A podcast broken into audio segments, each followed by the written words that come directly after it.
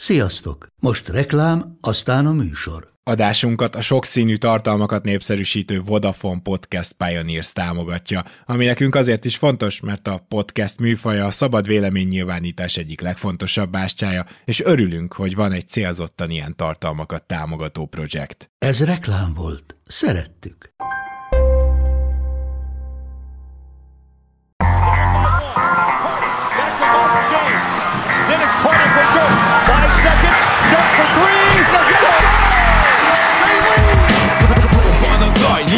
Egyszer a végén, ha battog a spalding Minden nap élmény, blokkok és zsákok Na gyere megmutatom, ez NBA szerelem Keleten, nyugaton, robban a zaj Nincs egyszer a végén, ha battog a spalding Minden nap élmény, blokkok és zsákok Na gyere megmutatom, ez NBA szerelem Keleten, nyugaton Éj jó! Szép napot kívánunk mindenkinek! Ez itt a Keleten-nyugaton podcast a mikrofonok mögött. Ezúttal Gibászki Marci és Rédai Gábor. Szia Marci! Szia Gábor, nagy szeretettel köszöntelek téged és a kedves hallgatókat, jó újra itt lenni veled egy kis extra passz utózönge következik, hiszen bár az extra passz podcast már nem igazán aktív, de azért Marci szerencsére még követi az európai kosárlabdát is, és hát nem vagyunk sokan így Magyarországon ezzel, nem tudom, hogy én magamat miért vontam be, mert én se vagyok igazán köztük. Minden esetre, ami tök jó ilyenkor, világbajnokságok, Európa bajnokságok előtt, hogy Marci rendesen és sokkal több játékost ismer ezekből a csapatokból, így az erőviszonyokat is jobban fel tudja mérni. Na hát azért persze nekem nekem is van erről fogalmam, de majd úgyis Marci, te javíts ki, hogyha bármikor valami ökörséget mondok az adásban. Minden esetre azért jöttünk itt ma össze, hogy beharangozzuk eme világbajnokságot, és én rögtön azzal kezdeném, hogy abban gondolom te is egyetértesz, és azt leszögezhetjük, hogy az előző VB-vel ellentétben ahol egyáltalán nem usa neveztük főesélyesnek, hanem két másik csapatot, és aztán végül a háromból egyik se jutott a négy közése. Ja, az is egy jó,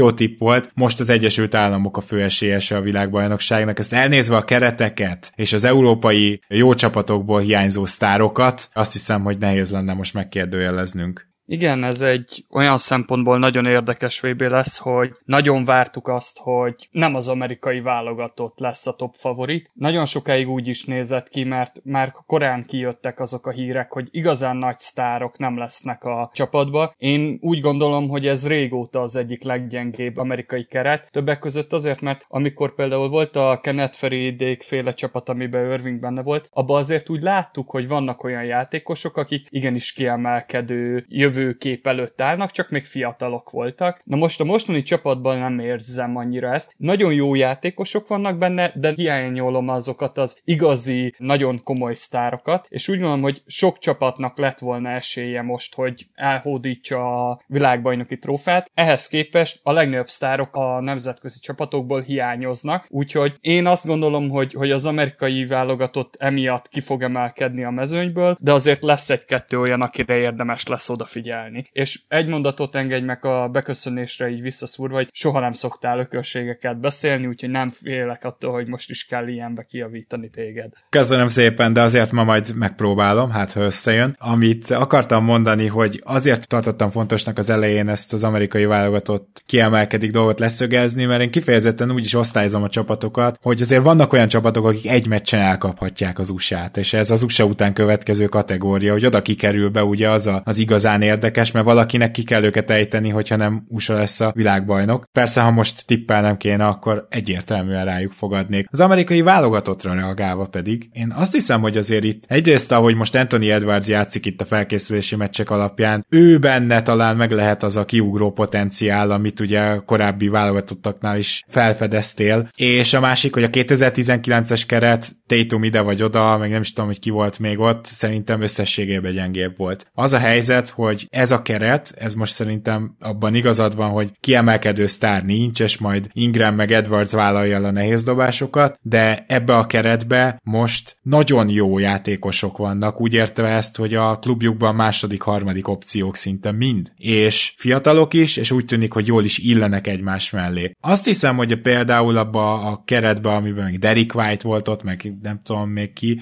Hát abban ez nem volt igaz, nem illettek olyan jól össze, most nagyon jól kiegészítik egymást, tehát úgymond az amerikai válogatottra nem jellemző az, hogy a csapat több, mint a részek összessége, de ennél a csapatnál ezt tudom feltételezni, hogy ez igaz lesz. És nyilván Steve Kerr meg Eric Spolstra a két egyződ, akkor mondjuk valamennyire úgy is érzed, hogy ez elvárás is. Igen, ez jó, amit mondtál, hogy ez a csapat, ez több lesz, mint a játékosok összessége. Én nagyon szeretem az ilyen csapatokat, alapvetően én nagy rajongója vagyok, akár az NBA-be, akár a nemzetközi kosárlabdába, akár a magyar kosárlabdában is az olyan csapatoknak, ahol bár van egy-két nagyon jó játékos, de alapvetően csapategységként nagyon jó játékosokból áll. És ez teljes mértékben igaz az amerikai válogatottra, de pont emiatt az igazi sztár nélküliség miatt miatt érzem azt, hogy igen, benne van az, hogy egy-egy csapat el tudja őket kapni. Ehhez elég lesz egy gyengébb dobóforma, és akár meg tudja őket lepni majd azért. Mondom, nem vagyok elégedett a mezőnyel, de azt gondolom, hogy azért van egy három-négy csapat, aki képes lesz őket elkapni, és úgy gondolom, hogy uh, itt most lett volna esély tényleg arra, hogy egy-két csapat megmutassa magát, de hogyha hát mondjuk most, akár egy... Most csak gondoljunk bele, mondjuk eljön egy fullos szerb válogatott, vagy egy Így teljesen van. fullos kanadai, az, hát az vagy teljesen egy, vagy, esélyes vagy lenne. Tehát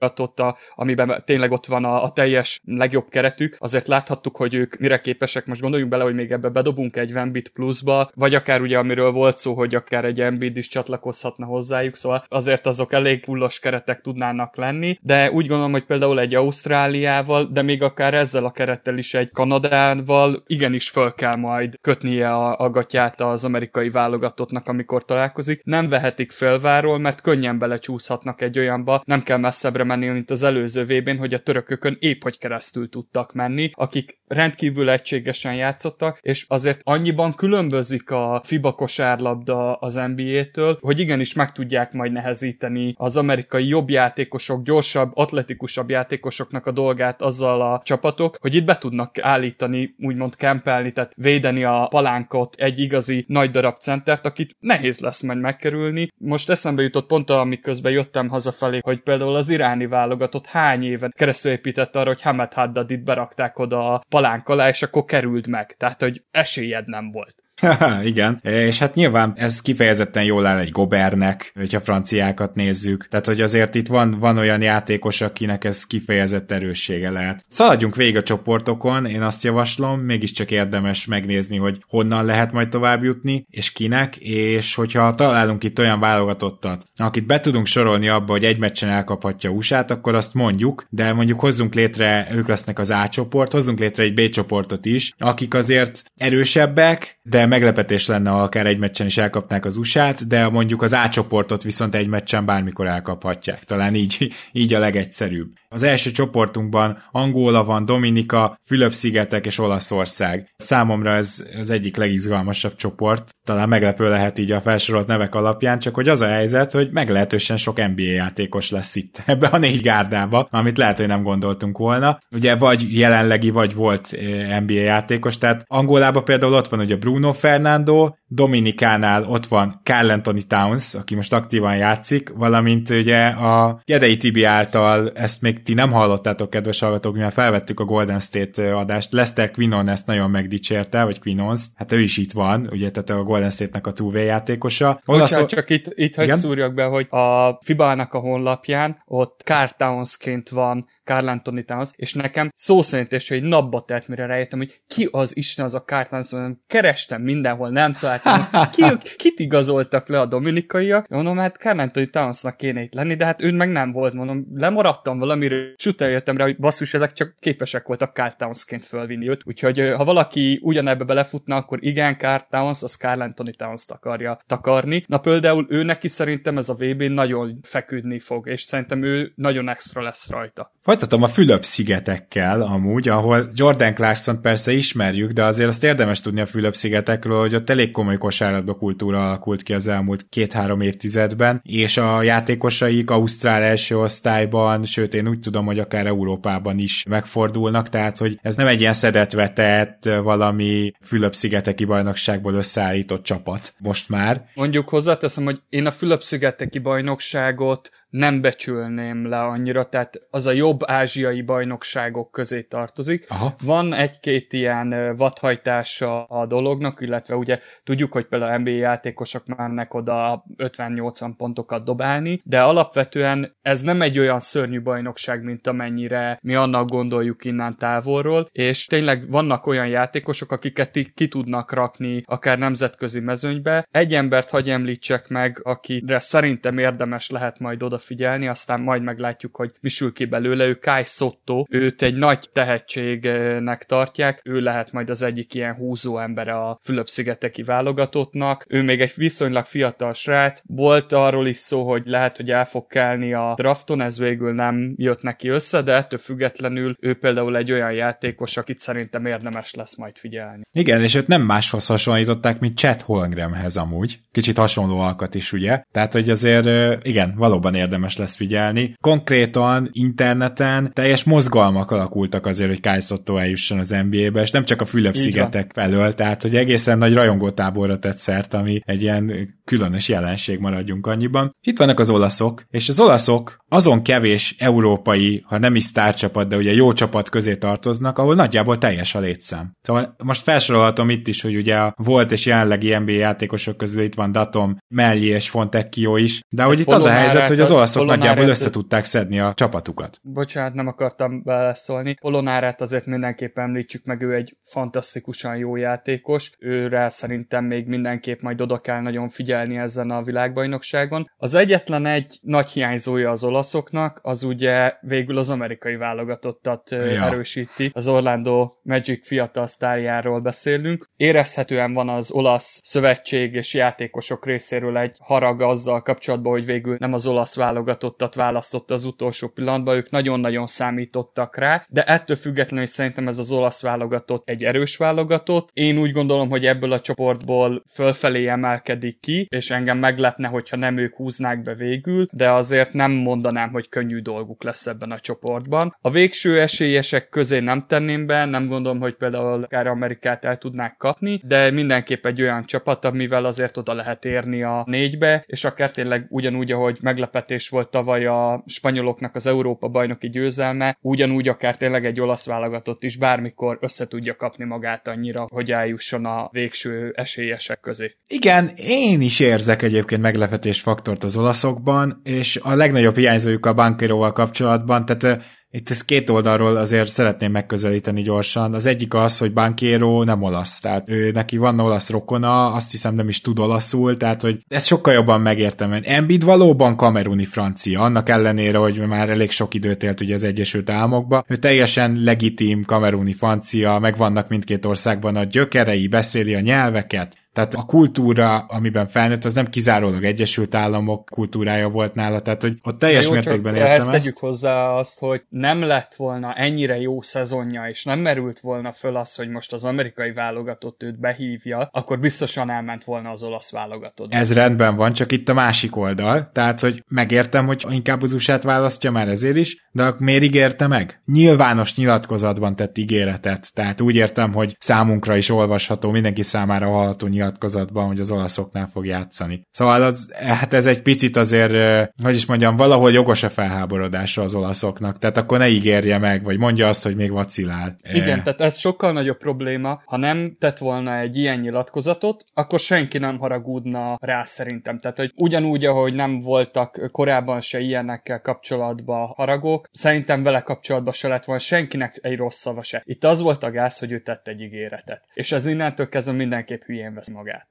Beszéljünk gyorsan a B csoportról, ahol ugye Kína az egyik csapat, Kyle Andersonnal egyébként, és Zsukvivel, tehát Kyle Andersonnak van valamilyen kínai rokonsága. Na ő inkább az, aki megkereste a rokonságot, rájött, hogy amerikai válogatott nem lesz, és akkor azt mondta, hogy jó, hát végül is lehetek kínai válogatott is, és lett is. Hát a szerb csapat, igen, ez nagy szívfájdalom, ugye. Se Jokic, se Micsics nem lesz ott Így is persze tele vannak jelenlegi és volt NBA játékosokkal, tehát ott lesz Bogdanovics, Pokusevski, Jovic, Guduric és Smajagic is. Smajagic is talán még mindig a liga környékén van, csak Guduric ment haza eléggé leszegett fejjel a Memphisből, de a többiek most is ott vannak, tehát itt NBA játékosok, és ugye azért a szerbeknek a nem NBA játékosa is Európa élvonala, meg Euroliga élvonal, tehát nyilván nem szabad leírni a szerb csapatot, de hát gigantikus meglepetés lenne a Jokic és Micsics nélkül ez a csapat tudna támadni. Erre is majd reagálj, csak gyorsan még végigmondom, hogy Dél-Szudán is itt van, ugye Venyen Gabriel, az NBA játékosuk, és Puerto Rico-ban pedig Tremont Waters, aki azt hiszem most már nincs a ligában, de ugye emlékezhetünk rá talán Bostonból és Houstonból, hogyha nem csal az emlékezetem. Igen, szerintem ez az egyik leggyengébb csoport. Én őket nem tartom egy túl erős csoportnak. Kínától sokat nem várok, ő nekem az előző VB után is az volt az érzésem, hogy az ázsiai könnyebb kvalifikációnak köszönhetik, hogy ők itt vannak. Érdekes, hogy abból, hogy mennyi NBA játékos, vagy volt NBA játékos köt ki náluk, nem tudtak profitálni. És ugyanez megfigyelhető volt náluk annó fociba, ott volt egy ilyen nagy törekvés, hogy leigazoltak, volt szuperszárokat akár Del Piero-t mondhatnám, és nem tudott igazából a fociuk ennek ellenére fejlődni. Ez érdekes, hogy a kosárlabdában is van egy ilyen, hogy bár ott volt egy Yao Ming, bár folyamatosan volt NBA játékosok a kínai bajnokságban, egyszerűen nem tud olyan szinten profitálni belőle a kínai liga, hogy kihozzanak belőle egy igazán jó ütőképes válogatottat, úgyhogy én róluk nagyon így nem is beszélnék. Hát bevallom Dél-Szudánt egyáltalán nem ismerem, tehát hogy a Gabrielen kívül Igen. semmilyen szinten nem mond számomra semmit a nevük. Ők nem egy nigériai válogatott, hogy azért rendszeresen részvevői a VB-nek, olimpiának, stb., hogy azért lehet ismerni a neveket, tényleg teljesen vakon lehet velük kapcsolatban lenni. Akik itt érdekesek, az tényleg a szerbek, illetve Puerto Rico. Én úgy gondolom, hogy ők messze ki fognak emelkedni ebből a mezőnyből, és akiket te még nem említettél a szerb válogatottnál, az mindenképp Milutinov, aki szerintem nagyon jó játékos, nagyon jó kiegészítője. Mellesleg Le... őt is ledraftolták az NBA-ben, csak ő sose jött át. De... Igen, igen, ja. igen. Illetve akiket én még úgy gondolom, hogy érdemes lesz majd nézni, az ugye a két Jovic, és hát Bogdan Bogdanovics azért csak itt van ebbe a válogatottba, hogy húzó ember legyen. De ugye ez az első, ami nem lesz például Teodosic már nagyon-nagyon hosszú idők óta, tehát hogy itt azért egy óriási legenda nélkül fog kiállni ez a szerb válogatott. Én úgy gondolom, hogy Jokic nagyon fog hiányozni ennek a szerb válogatottnak, de Na, ez most Captain Obvious igen, volt, igen? Na, és itt jön a de rész, hogy de Jokic soha nem tudott olyan jó lenni a FIBA kosárban, mint az NBA-ben. Neki sokkal kevésbé fekszik az, hogy birkóznia kell, és hiába... De ve- figyelj már, Marci, szerintem elmondhatjuk, hogy minden kreatív játékosnak kevésbé fekszik az, hogy jobban meg tudja tölteni a festéket, ugye, az ellenfél csapata, és birkózósabb, küzdősebb kosárlabda történik. Igenis, meg nem is, mert közben meg látjuk, hogy például egy Luka Doncic, ő például uralni tudja ezt a FIBA kosárlabdát teljes mértékben. Ez inkább a kreatív, magas embereknek egy szenvedősebb terep, illetve azoknak a játékosoknak, és itt most nézek erősen Amerikára, akik bár rendelkeznek jó játékintelligenciával, de azért nagyban építenek az atletizmusukra, arra, hogy gyorsabbak, arra, hogy nagyobbat tudnak ugrani, mert kevésbé tudják ebben a fajta játékban kihasználni ezek ezeket az előnyeiket, mert hiába verik meg az emberüket, egyszerűen még mindig lesz valaki, akivel folyamatosan ütközni fognak a palánk alatt. Az ilyenfajta európai, mondhatom azt, hogy európai kosárnak az egyik legkönnyebben kihasználható fegyvere az az, hogyha jól dobod a triplát. És ugye az amerikaiak mindig nagyban építenek is arra, hogy szétdobják az ellenfeleiket távolról, és megfigyelhetjük azt, hogy azok a csapatok szoktak messzire jutni, a szlovének is akkor tudták megnyerni például az Európa bajnokságot, akiknek megy a triplázás mert egyszerűen másképp nem fogod tudni ezt a hátrányt megoldani, hogy egyszerűen a palánk alatt nem tudsz könnyen kosarakat szerezni. Igen. És úgy gondolom, Igen, hogy ez a szerb válogatott Jokic ide vagy oda képes lehet jó teljesítményre, sőt, lehet, hogy még egy kicsit jót is tesz nekik az, hogy nem kell minden áron Jokicsot etetniük, hanem tudnak majd építkezni. Nyilván így Jokic nélkül nem egy bajnok esélyes gárda, de ettől függetlenül ez egy igenis erős gárda, amivel el lehet messzire jutni. Igen, csak te odasz is, meg Misis sincs itt, szóval érted, hogy mondjuk támadásban azért egy európai típusú játékot is kell szervezni, sőt ott a klasszikus irányítók igazából, akik nem feltétlenül a saját maguk is képesek 30 pontot dobni kategória, de az ilyen Tyus Jonesok, azok kifejezetten ilyen európai típusú irányítók, ugye ezt Satoranskin rohadt jól le lehetett az elmúlt években mérni, hogy Satoranski a FIBA-ban négyszer jobb játékos volt, mint az NBA-ben. Én azért mondom azt, hogy támadásban nem tudom, hogy a szerbek tudnak-e kellő magasságokba érni. Ettől függetlenül adom, amit mondasz, tehát bőven benne van a pakliban, hogy a szerb csapat meglepetést okoz. Én azt nem látom, hogy például ők elkapják az Egyesült Államokat. Igen, azt én sem mondanám, hogy van esélyük elkapni az amcsikat alapvetően, de Micsics szerintem sokkal jobban fog hiányozni ennek a szerb csapatnak, mint amennyire Jokic hiányozni fog. Jokicnak inkább a passzjátéka, mint a pontjai fognak hiányozni ebből a csapatból. Az a játékintelligencia, amivel ő szét tudja passzolni, és folyamatosan üres helyzetbe tudja hozni a szerb válogatott tagjait, illetve pont ezért fog ugye Micsics is hiányozni a csapatból, hogy egyszerűen olyan szinten szét tudták passzolni az ellenfeleket, nem biztos, hogy kimerném jelenteni, hogy azért Micsics fog jobban hiányozni, és nem Jokic, de értem az érvelésedet, és most már tényleg annyiszor emlegettük usa hogy jöjjön az ő csoportjuk, ahol Görögország, Új-Zéland és Jordánia van. Ez így elsőre nem hangzik olyan rosszul, csak az a baj, hogy konkrétan a görögöknél nincs NBA játékos, mivel hogy most a legkisebb Antetokounmpo testvér van csak ott, ő meg már nem NBA játékos, ezért jelen pillanatban, hát Tanasis ugye, őt ide sorolhatjuk, de valójában azt mondanám, hogy nincs NBA játékos. Jordániában Rondé Hollis Jefferson neve ismerős lehet, hogy honosítotjuk. Szóval igen, tehát, hogy Új-Zélandnak pedig jelenleg nincs szintén NBA játékosa, és egyik csapat sem bővelkedik most az Euroliga sztárokban sem, még a görögök sem, ez a vicces. Tehát néztem a felkészülési meccsen egy teljes meccset a görögöktől, szerintem ez az elmúlt tíz év leggyengébb görög válogatottja, ami ide kijött. Nem csak az van, hogy röhögve nyeri majd USA ezt a csoportot, hanem hogy itt azon se lepődnék meg, ha nem Görögország lenne a második. Hát ha van, aki meg tudja ezt akadályozni, az szerintem amúgy az új-zélandi válogatott, akik egy rendkívül szimpatikus kosárlabdát játszanak. Én kiemelnék egy játékost, aki számomra az egyik kedvencem lett így az előző VB-ről, ő Isaac Fotu. Őt nagyon-nagyon kedvelem. Egy jó csávó, iszonyatos motorral, folyamatosan küzd, hajt, tényleg uh, Steven Adamshez tudom a, a honfitársához hasonlítani, hogy, hogy egy hasonlóan erőszakos, akaratos, küzdős, verekedős játékos, és mellé van egy olyan fizimiskája, ami szerintem sokak számára szimpatikus lehet, és igen, ők benne van, hogy el tudják kapni a görögöket, de azért bármennyire nincsen jelenleg a görög válogatottban NBA játékos, azért azt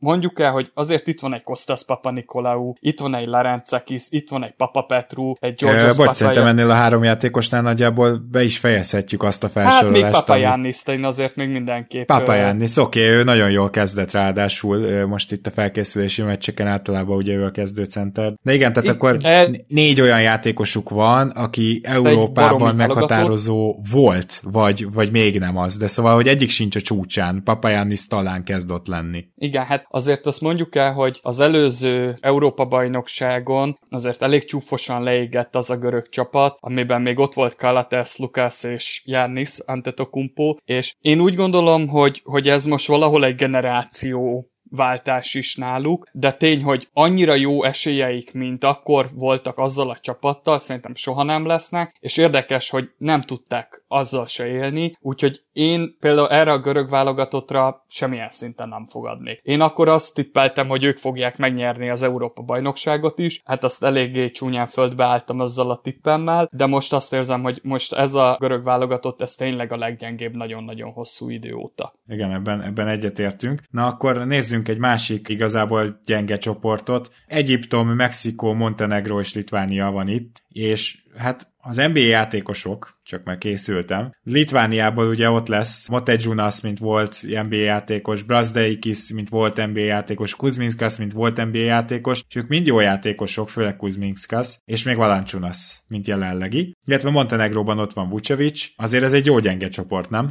Hát nézd, igen, ez egy gyenge, gyenge csoport. Alapvetően amúgy a mexikói kosárlabda az nem rossz, de azért nyilván nincsen az európai kosárlabda szintjén. Szerintem ezt a csoportot gond nélkül meg kell Montenegrónak és Litvániának nyernie. Nagyon nagy csalódás lenne, hogyha a litvánok nem nyernének háromból hármat, illetve a montenegróiak nem hoznák le kettő egyel a csoport második helyét, tehát itt azért ők elég magasan kiemelkednek ebből a csoportból. Ami még érdekes lehet az az, hogy a litván csapatba szintén volt egy olyan fiatalítás, ami most kezd el beérni, most kezdenek kijönni azok a fiataljaik, akik a jövő nagy reménységei lehetnek, de itt ugye a csapat döntő többségében Euróliga játékosokra épül, baromira jól ismerik egymást, nagyon régóta együtt küzdenek minden egyes EB-n, VB-n, korosztályos válogatottok óta jönnek együtt, tehát igazából ebbe a csapatba mondhatjuk azt, hogy van egy nagy hiányzó Szabonis személyébe, de alapvetően egy rendkívül összeszokott jó társaság. Meg de... itt azért a görögökkel szemben szerintem elmondható, hogy van két-három olyan Euróliga játékosuk, aki a pályafutása csúcsán van, vagy ha nem is Euróliga, de mondjuk például spanyol bajnokság első felében lévő játékos. Tehát itt azért ugye európai szinten komoly játékosok vannak. Így van, mindenképpen. Tehát ez a csapat, ez nagyon össze van rakva. Ugye alapvetően nagy részt a litván válogatott kosárlabda az a Žalgiris Kaunasra épül, és abból a legjobbak szoktak tovább menni vagy Európába, valamelyik top csapatba, vagy pedig az NBA-be. És tényleg nem tudok más mondani, hogy ez a csapat baromi jól föl van építve hosszú-hosszú-hosszú évek óta. Az egyetlen problémájuk az az, hogy a kieséses szakaszba mindig belenyúlnak egy olyan meccsbe, amikor egyszerűen a Dunába nem találnak bele a partról egy kavicsal, és ez mindig minden egyes világeseményen megöli az ő játékukat, de ha van egy ilyen sötét ló, tehát ahogy ti szoktátok mondani a Dark Horse Contender, meg Light Horse Contender, na nekem a litvánok egy ilyen sötét ló, akikbe én nagyon hiszek, hogy egy jó, szerencsés dobóformával a kieséses szakaszba le tudják úgy nyomni a VB-t, hogy akár odaérhessenek az első helyekre. Igen, én meg szeretnék ennyire hinni bennük, de menjünk tovább a messze legjobb, legélvezetesebb, legerősebb csoportra. Nem, ez nem teljesen igaz, de azért, ha, ha mégis kiegyensúlyozottság szempontjából vizsgálom, akkor ez az Ausztrália, Finnország, Németország, Japán csoport, ennek a meccseit kell nézni. Hát elkezdem sorolni, ugye gyakorlatilag a teljes Ausztrál válogatott jelenlegi vagy volt NBA játékosokból áll. Ugye Xavier Cooks neve a mostani drafton lehetett valakinek feltűnő. Dyson Daniels, Dante Exum is itt van, aki most már ismét az NBA-be pattogta, Josh Giddy, Josh Green, Joe Ingles, Patty Mills, Matty Stiebel és Jack White is. És emellett az ausztrálok maradék játékosai is Euroliga élmenők. Tehát, és akkor itt még ugye nincs itt Lendél most, és nincs itt Simons. Tehát az, hogy hát Ausztrália... Simons szerintem nem nagyon hiányzik. Le- lehet, hogy nem hiányoznak. A csapatból. Lendélő valamennyire nyilvánvalóan hiányzik. Na most nekem lenne egy kérdésem, mert én például az ausztráloknak vagyok egy nagy hívője. Figyelj, ők A, mi, ő, ők A kategória, tehát ők egy meccsen mind, képesek lehetnek elkapni usa Egy meccsen, egy kieséses szakaszban mondjuk 10-ből kétszer, vagy 10-ből háromszor lehet, hogy ők nyernek. Így van. Neked mi lenne például a kezdőd ebből a csapatból, vagy te milyen ö, csapatot erőltetni például az ausztrálok szempontjából, mert én azon gondolkoztam nagyon, hogy ha Patty Mills, Gidi és Ingles nagyon sokat vannak együtt egyes, kettes, hármasba a pályán, akkor az annyira lassú lesz egy klasszikus centerrel még megtoldva, hogy nekik, ha van problémájuk, akkor az az lehet, hogy a három legjobb szervezőjük, az mind a három most már egy lassú játékos. Tehát Patty Mills fénykorában zseniálisan gyors volt, de azért már nem a fénykorában. Hát nem, de például Gidi annak ellenére, hogy nem gyors, annak ellenére rohadt jó transition játékos. Tehát azt gondolom, hogy ha ilyen problémájuk hát csak ki van... fog Josh Greenen kívül felérni egy transitionre, érted? Hát tehát, igen. Érted a problémámat, hogy... Dyson hogy... Daniels meg Tybel, tehát itt a vingeket is használni kell. Itt abba biztos vagyok, hogy itt rengeteg smallból lesz, mert ők igazából egyestől hármas posztig vannak tele, és nyilván tud négyest játszani ebből több játékos is. Tehát Ingles is, Josh Giddy is, Josh Green is, Matty Stybel is, biztos vagyok benne, hogy bevethető négyesben is. Tehát itt ilyen szempontból lesz smallból, mert a center szempontjából nem nagyon, de igen, tehát én azt gondolom, hogy azért, hogyha nagyon lassúnak éreznék egy adott meccsen, akkor tudnak belenyúlni és tudnak változtatni. Nagyon szép kosárlabdát mutatnak mindig, szóval rengeteget szoktam úgy nézni VB-ket, LB-ket, hogy Gedei Tibivel közben telefonon vonalba vagyok, és teljesen, tehát ha Ausztrál meccs van, akkor Tibi az rögtön egy ilyen transzba kerül, hogy hogy lehet ennyire jó kosárlabdát játszani, és most se várok mást igazából. Hát Ausztrália ebből a csoportból mégsem feltétlenül emelkedik ki, az a legdurvább, mert azt mondtuk, hogy ők A kategóriások, tehát ők egy meccsen elkaphatják USA-t mondjuk 10-ből kétszer, de talán Németország is ide tartozik. Én azt hiszem, hogy ez a felkészülési meccs, amit most lejátszottak, ez kellő bizonyítékot szolgált arra, hogy ez 10-ből kétszer azért a németek nyerik. És összességében, hogyha nem őrül meg azon a bizonyos mérkőzésen Anthony Edwards, meg Halliburton egyszerre, akkor szerintem azt, azt konkrétan megnyerték volna, és hát a német válogatott titka több, mint az, hogy ott van Schröder, Theiss és Wagner és Moritz Wagner is, mert például ugye nincs itt Kleber, aki összeveszett Schröderrel, az egy nagyon vicces sztori. Szóval, hogy ennél több, hanem ugye Obst meg, ha jól mondom a nevét, de hogy a magas emberük is, akinek most nem itt eszembe fejbe a neve, tehát, hogy olyan játékosok Vagy van... már gondolsz. Igen, köszönöm. Olyan játékosaik vannak, akik egyrészt Európában jó játékosnak számítanak, másrészt ez egy atletikus válogatott. Ez a csapat, ez kiemelkedően atletikus, ha USA-t leszámítjuk. Hát meg ugye Maudolót ki is hagytad, aki ugye egy olyan shooting guard, aki például az Európa bajnokságon majd, hogy nem egymaga lőtte szét az ellenfelek hálóját. Például az ebén én sokkal kevésbé hittem a német válogatottba, és ott baromi jól megmutatták, hogy igenis jól van összerakva ez a csapat, mindenre megvannak a megfelelő embereik, és amennyit például a magas embereik szerintem gyengültek, lassultak, öregedtek, például Franz Wagner annyival jobb játékos, mint két évvel, vagy másfél évvel ezelőtt az Európa-bajnokságon, hogy szerintem ő ezt egymaga pótolja ezt a hiányosságát a csapatnak, és azért egy Schröder, Wagner, Ló, Thais, Voigtman ötös, azért az még mai napig egy FIBA kosárlabdában egy baromi erős ötös, mert mind az öt játékos tud triplát dobni, mind az öten atletikusak, mind az ötnek van megfelelő játékintelligenciája, tehát én őket például nem is feltétlenül a Dark Horse, hanem inkább a Light Horse-ba, tehát ebbe az A kategóriába pakolnám be. Nyilván Nyilván bennük van az, hogy ha nem megy a játék, akkor teljesen meg tudnak semmisülni, de alapvetően ők szerintem azért egy fölfelé kilógó csapat a teljes mezőnybe, és nekik igen nagy probléma az, hogy például ebbe a csoportba kerültek. Hát mert hogy ebbe a csoportba érdemes a másik két csapatot is megemlíteni. Nem csak Japánt, akinél ugye, tehát Yuta Watanabe-t ismerjük, de egyébként a japán kosárlabda évek óta folyamatosan felébelőben van. Ha jól, jól emlékszem, például 3x3-ban ők még nagyobb eredményeket is értek el, de ha most hülyeséget mondtam, akkor elnézést. De ettől függetlenül a japán játékosok rengeteget fejlődtek, tehát ez nem a 5-10 évvel ezelőtti japán válogatott, és akiért szerintem meg fog szakadni a szívünk, az Finnország, ugyanis lehet, hogy onnan is csak Lauri Markanent akarjuk kiemelni, de azért az elmúlt három évben bizonyította, hogy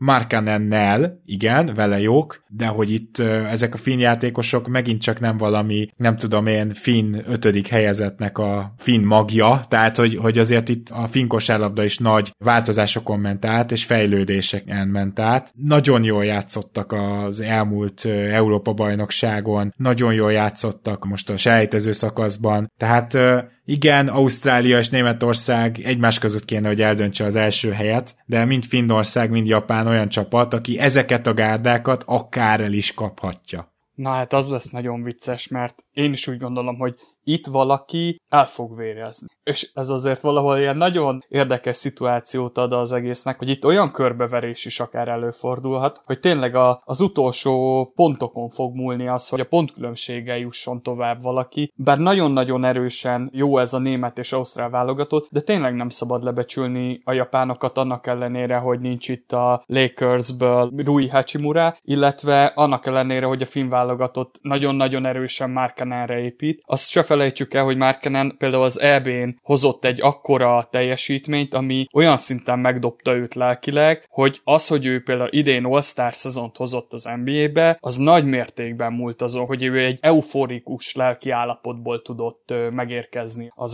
NBA-be. Szerintem itt nagyon fog vérezni a szívünk, ez egy baromi jó és baromi látványos csoport lesz, és engem nem sokkolna, hogyha valamelyik nagy ágyút elveszítenénk egy olyan vereség miatt, amit nem gondoltunk előre. Igen, úgyhogy ezért is érdemes lesz nézni. Az F csoportot talán egy icipicit kevésbé. Ugye az F csoport a szlovénok csoportja, azért mondom, hogy itt van de ahol egyébként egy majdnem, hogy világsztárnak számító kosaras van, akit az NBA-ben úgy ismertünk meg, hogy menjen már haza birodalmi lépegető, ugye Walter Tavaresről beszélek. De hát itt van Georgia, akit most már ugye így kell mondani, és nem Grúziának, és Venezuela. Na most gyorsan megemlítem, hogy ugye Goga Bitadze és nagy kedvencem Sandro Mamukel Mamukalasvili ott lesz Georgiába, és én nekik drukkolni fogok, az biztos, mert mind a két említett játékost kedvelem. Azért akárhonnan nézem, a szlovénoknak röhögve kell hozni ezt a csoportot. Tehát én nem gondolom azt, hogy akár izzadniuk kellene, hogyha itt Doncsicsot nem pihentetik, akkor ennek automatikus első helynek kell lenni, és igazából valószínűleg Georgia az esélyes a második helyre. Igen, Georgiában szintén volt azért egy nagy center váltás. Ugye Sermadini már azért inkább kifelé jön a, az egész kosárlabda karrierjéből, illetve Shanghai is már azért az utolsó köröket futja. Én is Mamukalashvilinek nagy kedvelője vagyok, viszont én nem vagyok benne biztos, hogy ők fognak tovább menni. Én itt bemondok egy merész tippet, én szerintem Venezuela fog tovább jutni ebből a csoportból Szlovénia mellett. Én úgy gondolom, hogy az ő kosárlabdájuk is az elmúlt években megmutatta magát, hogy képesek egy meccsen elkapni bárkit, és szerintem nem emelkedik ki a georgiai csapat annyira ebből a csoportból, hogy ne legyen problémájuk, hogyha véletlen Venezuelától kikapnak. Szlovéniának szerintem is gond nélkül tovább kell mennie a csoportból, de például náluk se lepne meg az, hogyha egy meccsbe belealudnának, vagy egyet úgy kvázi lepihennének egy kicsit. Itt is azért mondjuk már el egy-két nevet, hogy Prepelic mindenképp egy olyan játékos, illetve Blazic, Dragic, akikre érdemes odafigyelni Doncsics mellett, és Mike Tobi az, aki a vonosított játékosuk, ugye ő a spanyol első osztályba játszik, egy amerikai származású amúgy, de egy jó magas ember, akivel Doncsics nagyon jól megérti magát. Szerintem simán tovább kell menni a szlovénoknak ebből a csoportból, de mondom, én bevállalom azt, hogy szerintem Venezuela fog tovább jutni, és nem Georgia. Uh-huh. Van benne ráció, Brazíliát, Argentinát, ilyeneket kaptak el Venezuela, tehát hogy nyilván, de ha már emlegettük Brazíliát, jöjjön a gay csoport, ahol ugye a braziloknál Bruno Caboclo, Christian Felicio, Huertas, Didi Luzada és Raúl Neto is ott lesz, tehát a teljes brazil NBA kontingens gyakorlatilag. Bal szerencséjük a spanyolokkal vannak egy csoportban, akinél gyakorlatilag egészét ismerhetjük, vagy európai sztár, vagy NBA játékos Aldama, Claver, a két Hernán Gomez, Ebrins, Rudy Fernández itt lesz, és itt van még Irán, akik szintén azért fejlődnek, és itt van még Elefánt Csontpart, akik meglepetésre jutottak be, azt gondolom, még afrikai szintért nézve is. Hát nyilván a spanyol csapat az egyik A kategóriásunk, aki elkaphatja egy meccsen az Egyesült Államokat. Biztos, hogy Brazília lesz a másik továbbjutó? Szerintem nagy csalódás lenne, hogyha nem ők lennének a másik továbbjutó. Na most, hogy a spanyolok el tudják-e kapni az amcsikat, az egy nagyon jó kérdés. Én az EB győzelem ellenére se hiszek annyira abba a spanyol válogatottba, szerintem ott nekik rettenetesen kijött a lépés, viszont egy baromi jó edzőjük van, és egy elképesztően jó rendszert játszanak. Taktikailag, meg edzői szemmel, vagy hogyha a játék szeretetért nézi valaki a meccset, és nincsen konkrét kedvenc csapata, akkor például ezt a spanyol válogatottat nagyon megéri nézni. Elképesztően jó sémákat játszanak, baromi jól össze van rakva a csapatnak az egésze, és hogyha azt mondtad az amerikaiakra, hogy ott a csapat több, mint a játékosoknak az egésze, akkor ez a spanyol válogatottra hatványozottan igaz. Még mindig elhoznak egy Rudi Fernándezt olyannak, aki veterán jelenlétként tudja segíteni a csapatot. Nagyon jók, bennük van, hogy meglepetést tudnak okozni. Én bennük kevésbé hiszek, nekem a spanyol válogatott az mindig olyan, amiben úgy, úgy nem tudok hinni annak ellenére se, amikor sikeresek, de ebből a csoportból nekik simán tovább kell menni. Viszont ha már beszéltünk az adás elején róla, akkor még egyetlen egy mondat erejéig hagy említsem meg, hogy 38 évesen, úgyhogy igazából mindig is egy lassú tank volt, Hamed Haddadi még mindig itt van az iráni válogatottba. Elképesztő a csávó, hogy 38 évesen konkrétan masszív húzó embere tud lenni ennek a csapatnak. Jó, akkor, hogy nem lehet vele mit kezdeni, tehát hogy egyszerűen félelmetes, hogy 38 éves és mindig a hazája szolgálatára áll, úgyhogy én, én azt mondom, hogy le a kalappal előtte, és én bízom benne, hogy annak ellenére, hogy nem fognak meccset nyerni, neki egy jó VB-je lesz, mert nagyon megérdemelne egy méltó búcsút a karrierjétől. Igen, meg a nemzetközi kosárlabdától. Akkor menjünk az utolsó csoportunkra, a H. Na ez a másik erős csoport, csak hogy itt van Lebanon, vagy Libanon. Ugye Omari Spellman lehet az ismerősünk innen, aki most már egy ideje nem az NBA-ben pattogtat, emlékezhetünk rá, hogy ő az a négyes, ilyen elhízott négyes, akit az Atlanta draftolt. Nagyjából így tudnám összefoglalni emlékeimet Milyen szépen leírtad a karrierjét.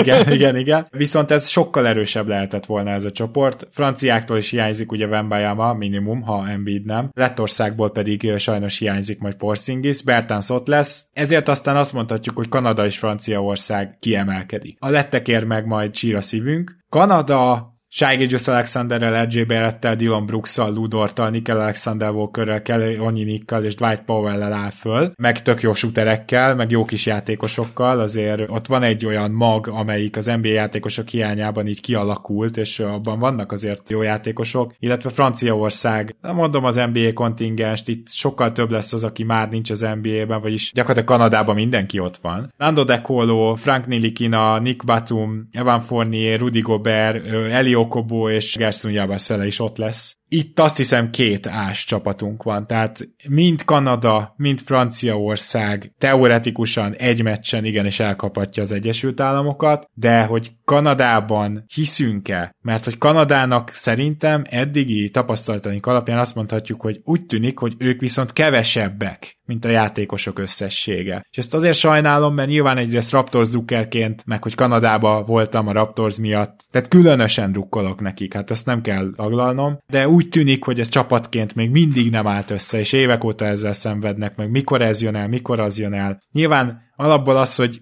Ludort és Dylan Brooks védekezik a periméteren, az olyan terror lesz, tehát hogy ilyen egészen extrém védekező kosárlabdát is feltételezhetünk. De azt gondolom, hogy ebből a csoportból a franciák jutnak első tovább, és azt gondolom, hogy Kanada megint csalódást okozhat annak ellenére, hogy, hogy milyen erős ez a keret, miközben a franciák az egy vagy két nagy hiányzójuk nélkül is egy baromi erős csapatot alkotnak. Rudy Gobertnek nagyon jól áll a FIBA. Neki az NBA is jól áll, nem azért mondom, de összességében azt mondanám, hogy Franciaország a végső győzelemre is esélyes, a legnagyobb esélyes továbbra is az USA, ezt nem győzöm hangsúlyozni. Franciaország talán a második legerősebb csapat, hogyha mindent egybeveszek. Igen, nagyon jó dolgokat mondtál el, nehéz bármivel is vitatkoznom. Akiket én még így egy-két embert megemlítenék mindenképp, az Nando de Colo, például a francia válogatottból, aki szintén ugye volt NBA játékos. Ugye Jabuzeléről mindenki úgy emlékszik, hogy milyen szinten bőgött le Bostonba én különösen, de ő például itt a FIBA kosárlabdába, a Real Madridba elképesztően jól felépítette újra magát, egy nagyon jó játékos lett. Hát de figyelj, Kanadának... ez nagyon sokat segít az, hogy az NBA-ben még nem tudott triplázni, itt Európára meg megtanult. Tehát elképzelhető, hogyha most menne vissza NBA csapatba, mert a védekezésével ugye baj nem volt, akkor azért egy korrekt 3 játékost kapna az a gárda. Az a baj, hogy ő annyira lassú,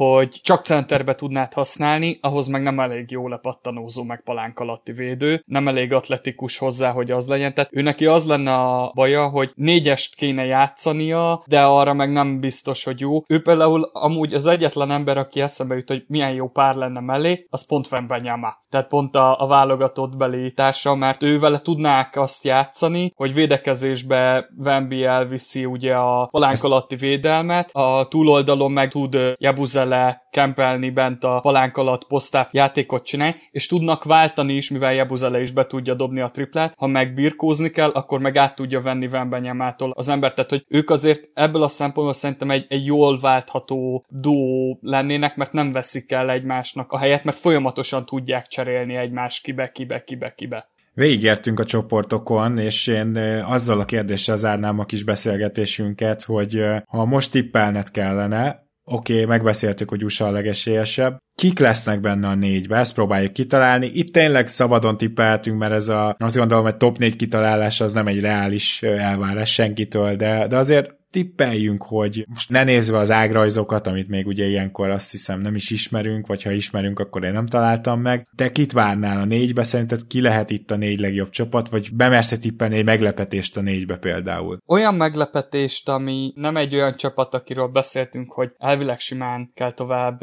jutnia, olyat nem. Tehát, hogy meglepetés az lenne, hogyha azt mondom, hogy a görögök ennek ellenére ott lesznek. Az meglepetés. Igen. És azt, hogyha azt mondom, hogy a spanyolok ott lesznek a négybe, vagy a litván litvánok ott lesznek a négybe, az szerintem nem meglepetés. A litván-olasz, hanem... ez az, ami így a meglepetést már azért súrolja szerintem. Hát, nem tudom. Nekem például a litván válogatottól nem lenne meglepetés a négy, hanem inkább azt mondom, hogy végre összeálltak. Tehát, hogy nekem ők az a csapat, akik ha végre összeállnak, akkor azt mondom, hogy, hogy ők például oda juthatnak. Az is, bocs, csak érdekes, hogy tudom, nincs itt Szabonis, de ez nem biztos, hogy rosszat fog tenni, mert Szabonis meg Valanciunas együtt egyszerűen képtelen volt működni. Nekik azáltal legjobban, hogyha cserélték egymást a pályán, nekik mindig rossz volt az, hogyha őket kettőjüket egyszerre kellett játszatni, de azt meg nyilván nem teheted meg, hogy nem játszatod őket. Ha most egy hagyományos ABCD csoport az egyik ág, és E-től H-ig a másik ág, akkor azért szerintem azt kell mondani, hogy az ABCD 4-es az egy gyengébb csapatokból álló négyes, és én onnan usa és Litvániát várom egyszerűen a legjobb kettőnek. Szerintem a szerbek el fognak előbb-utóbb vérezni, ugyanúgy, ahogy a, az olaszok is, úgyhogy én onnan őket mondanám. Hát az eltől háig a sokkal nehezebb, mert ugye itt vannak nekünk a németek, az ausztrálok, a szlovének, itt vannak a spanyolok is, itt van még mellette Kanada, Franciaország, tehát itt biztos, hogy valaki nagy nevet el fogunk veszíteni. Nekem van hasonlóan hozzád egy olyan félelmem, hogy Kanada lesz az egyik, akit egyszerűen el fogunk veszíteni, mert nem fognak tudni olyan szinten összeállni, ahogy kell, és hát szomorú, hogy ilyet fogok mondani, de én azt mondom, hogy, hogy Szlovénia is egy olyan, akik el fognak vérezni előbb-utóbb, úgyhogy én a másik oldalról, én az ausztrálokat, és hát végül azt mondom, hogy a franciákat várom oda a kettőbe, tehát nekem úgy állna össze a, a legjobb négy, hogy, hogy Litvánia, Amerika, Franciaország, illetve Ausztrália. Ő négy ők között fog eldőlni az, hogy ki lesz a világbajnok, de ebből nyilván a, a második hármas, tehát hogy a francia, Ausztrál, Ausztrál Amerika trió az, aki a leginkább kiemelkedik, és szerintem közöttük kell, hogy eldőljön a, az érmeknek a sorsa. Hát ha így hagyományosan lesz szétosztva, hogy attól D-ig, akkor nagyjából mindennel egyetértek. Én előbb várom akkor már a szerbeket vagy az olaszokat, mint a litvánokat, de igen. Én remélem, hogy nem így lesz, mert azért ez a második négy csoport, hát ez sokkal durvább. Tehát akkor ezek a tényleg felfele ívelő németeket, szlovénokat elveszíteni, spanyolokat, tehát hogy nagyon kíváncsi leszek, hogy, hogy ez hogy lesz, de mindegy is, azt hiszem, hogy végigbeszéltük most a csapatokat, és nyilván ez egy nagyon érdekes... ki lenne a top négy csapatot? Tehát, hogyha nem nézel semmilyen ágrez, ez csak szimplán játék, meg az eddigi játékos keretek, meg, meg a felkészülési meccsekből úgy tudom, hogy te is többet láttál ugyanúgy, ahogy én. Mi lenne az a négyes, amit így elsőnek mondanák, mert én itt ebbe az esetben nyilván Litvániát venném ki, és nagyon szenvednék, hogy kit rakjak oda, de valószínűleg a spanyolokat raknám. Én is oda, valószínűleg a nem, spanyolokat. És nem Kanadát. Spanyolokat raknám, és nem Kanadát, így van. Illetve, tehát itt azért az, hogy mondjuk Németország odáig jut, az nem üt neki a székemből, hogy úgy fogalmazzak. És hát nyilván... Németeket Light Horse vagy Dark Horse contendernek mondanak? Nem, azért Dark Horse-nak, és a szerbeket is ebben a formában Dark Horse-nak. De azért nyilván nem lenne brutális meglepetés, igen. Fél, lesznek jó csoportok, lesznek jó meccsek, az az érdekes, hogy mivel ugye az NBA folyamatosan bővíti gyakorlatilag a nemzetközi kontingensét, ezért lehet, hogyha most csinálnánk egy összehasonlítást, akkor az jön neki, hogy ezen a VB-n van több NBA játékos, és nem az előttin. De ettől függetlenül is azt gondolom, hogy a mezőny az nem most erősebb, és nyilván olimpia előtti VB-k azok mindig ilyenek. Nem annyira mennek el a sztárok. Tehát, hogy összességében arra leszek kíváncsi, lehet, hogy nagyon jó kosárlabdát látunk majd, úgyhogy kevesebb sztár van, és hogy a, a legtöbb világsztár az nincs itt. Pedig ez most már egy Európa bajnokságon is jellemző, hogy rengeteg világsztár van, nem hogy egy világbajnokságon, szóval majd utólag mondunk ítéletet, minden esetre azt hiszem, hogy ez egy gyenge, de nagyon kiegyensúlyozott mezőny, vagy igen, tehát ezt mondom, hogy talán egy kiegyensúlyozottabb mezőny, amiben viszont a sztárok hiányoznak, és így érdemes nézni ezt az EB-t, hogy itt talán az igazán szép csapatjáték és a taktikailag kompenzált hátrányosságok lesznek azok, amit érdemes nézni. Az, hogy egy egyző hogy próbál megverni egy elvileg nála erősebb csapatot taktikailag, itt ez talán többet fog számítani, mint az, hogy melyik játékos az, aki olyan sztár teljesítményt nyújt, amit nem vártál, vagy olyan sztár teljesítményt nyújt, amivel meglepetést tud okozni a csapata. Így ezt gondoltam végszónak, de azért neked is megadom a lehetőséget, hogy várod ezt az elbét. Fú, Gábor, ez zseniális végszó volt, úgyhogy kicsit sajnálom is, hogy megszólítottál ezek után. Én is nagyon várom ezt a VB-t. Van benne igazat, hogy gyengébb világbajnokságot láthatunk a játékosok szempontjából, tehát hogy játékos minőségre, de ez korán sem biztos, hogy játék minőségre is egy gyenge világbajnokság lesz. Sőt, szerintem pont azért, mert hogy kiegyensúlyozott a mezőny, emiatt magas színvonalú mérkőzéseket, magas színvonalú taktikázásokat fogunk látni a világbajnokságon, és bár tényleg hiányoznak nagy sztárok, szerintem mindenképp ki fogja jelölni azokat az irányvonalakat, hogy amikor jön majd az olimpia, akkor melyik csapatokra kell a legjobban odafigyelnünk, kik lesznek azok a csapatok, akik generáció vagy játékos váltás nélkül fognak ott lenni közel ugyanezekkel a keretekkel egy-két sztár kiegészítésre az olimpián, és ott majd miket várhatunk tőlük, mert azért olyan hű nagy változások nem szoktak lenni azért általában a keretekbe, úgyhogy itt, aki például a legjobb nyolcba lesz, az jó eséllyel az olimpián is ott lesz a legjobbak között, Úgyhogy én ilyen szemmel tekintem, hogy én már kicsit előrefele is tekintek, hogy mely csapatokra lesz majd érdemes az olimpián is odafigyelni. Gibászki Maci, nagyon szépen köszönöm, hogy itt a VB-re felkészítetted a hallgatóinkat, hiszen erre én egyedül egészen biztosan nem lettem volna képes, Zoli meg képes ilyenkor szabadságon lenni, úgyhogy most erre mit lehet mondani. Köszönöm, hogy elfogadtad a meghívást. Nagyon szépen köszönöm, Gábor, hogy hívtál. Zolinak meg jó pihenést kívánok, a kedves hallgatóknak pedig jó szurkolás, jó meccs meccsnézést, és sok-sok jó percet a világbajnoksághoz, illetve majd a hamarosan induló NBA szezonhoz. Na igen, mert az is hamarosan indul, és szerintem már mindenkinek egy kicsit, akit lenyelt egyszer a kosárlabda, hogy úgy fogalmazzak, annak már hiánya van, úgyhogy biztos vagyok benne, hogy azért az EB-t már egész, vagy már megint EB-t mondok másodszor, de szóval a világbajnokságot már egész nagy lendülettel nézzük majd. Természetesen majd jövünk elemzéssel, vagy a VB végén, de az is lehet, hogy csoportkörök után még beiktatunk egy ilyen adást, kedves hallgatók, úgyhogy emiatt is érdemes természetesen velünk tartani, na meg azért, mert folytatjuk a csapat elemzéseket is, úgyhogy tartsatok velünk, addig is minden jót kívánunk. Sziasztok!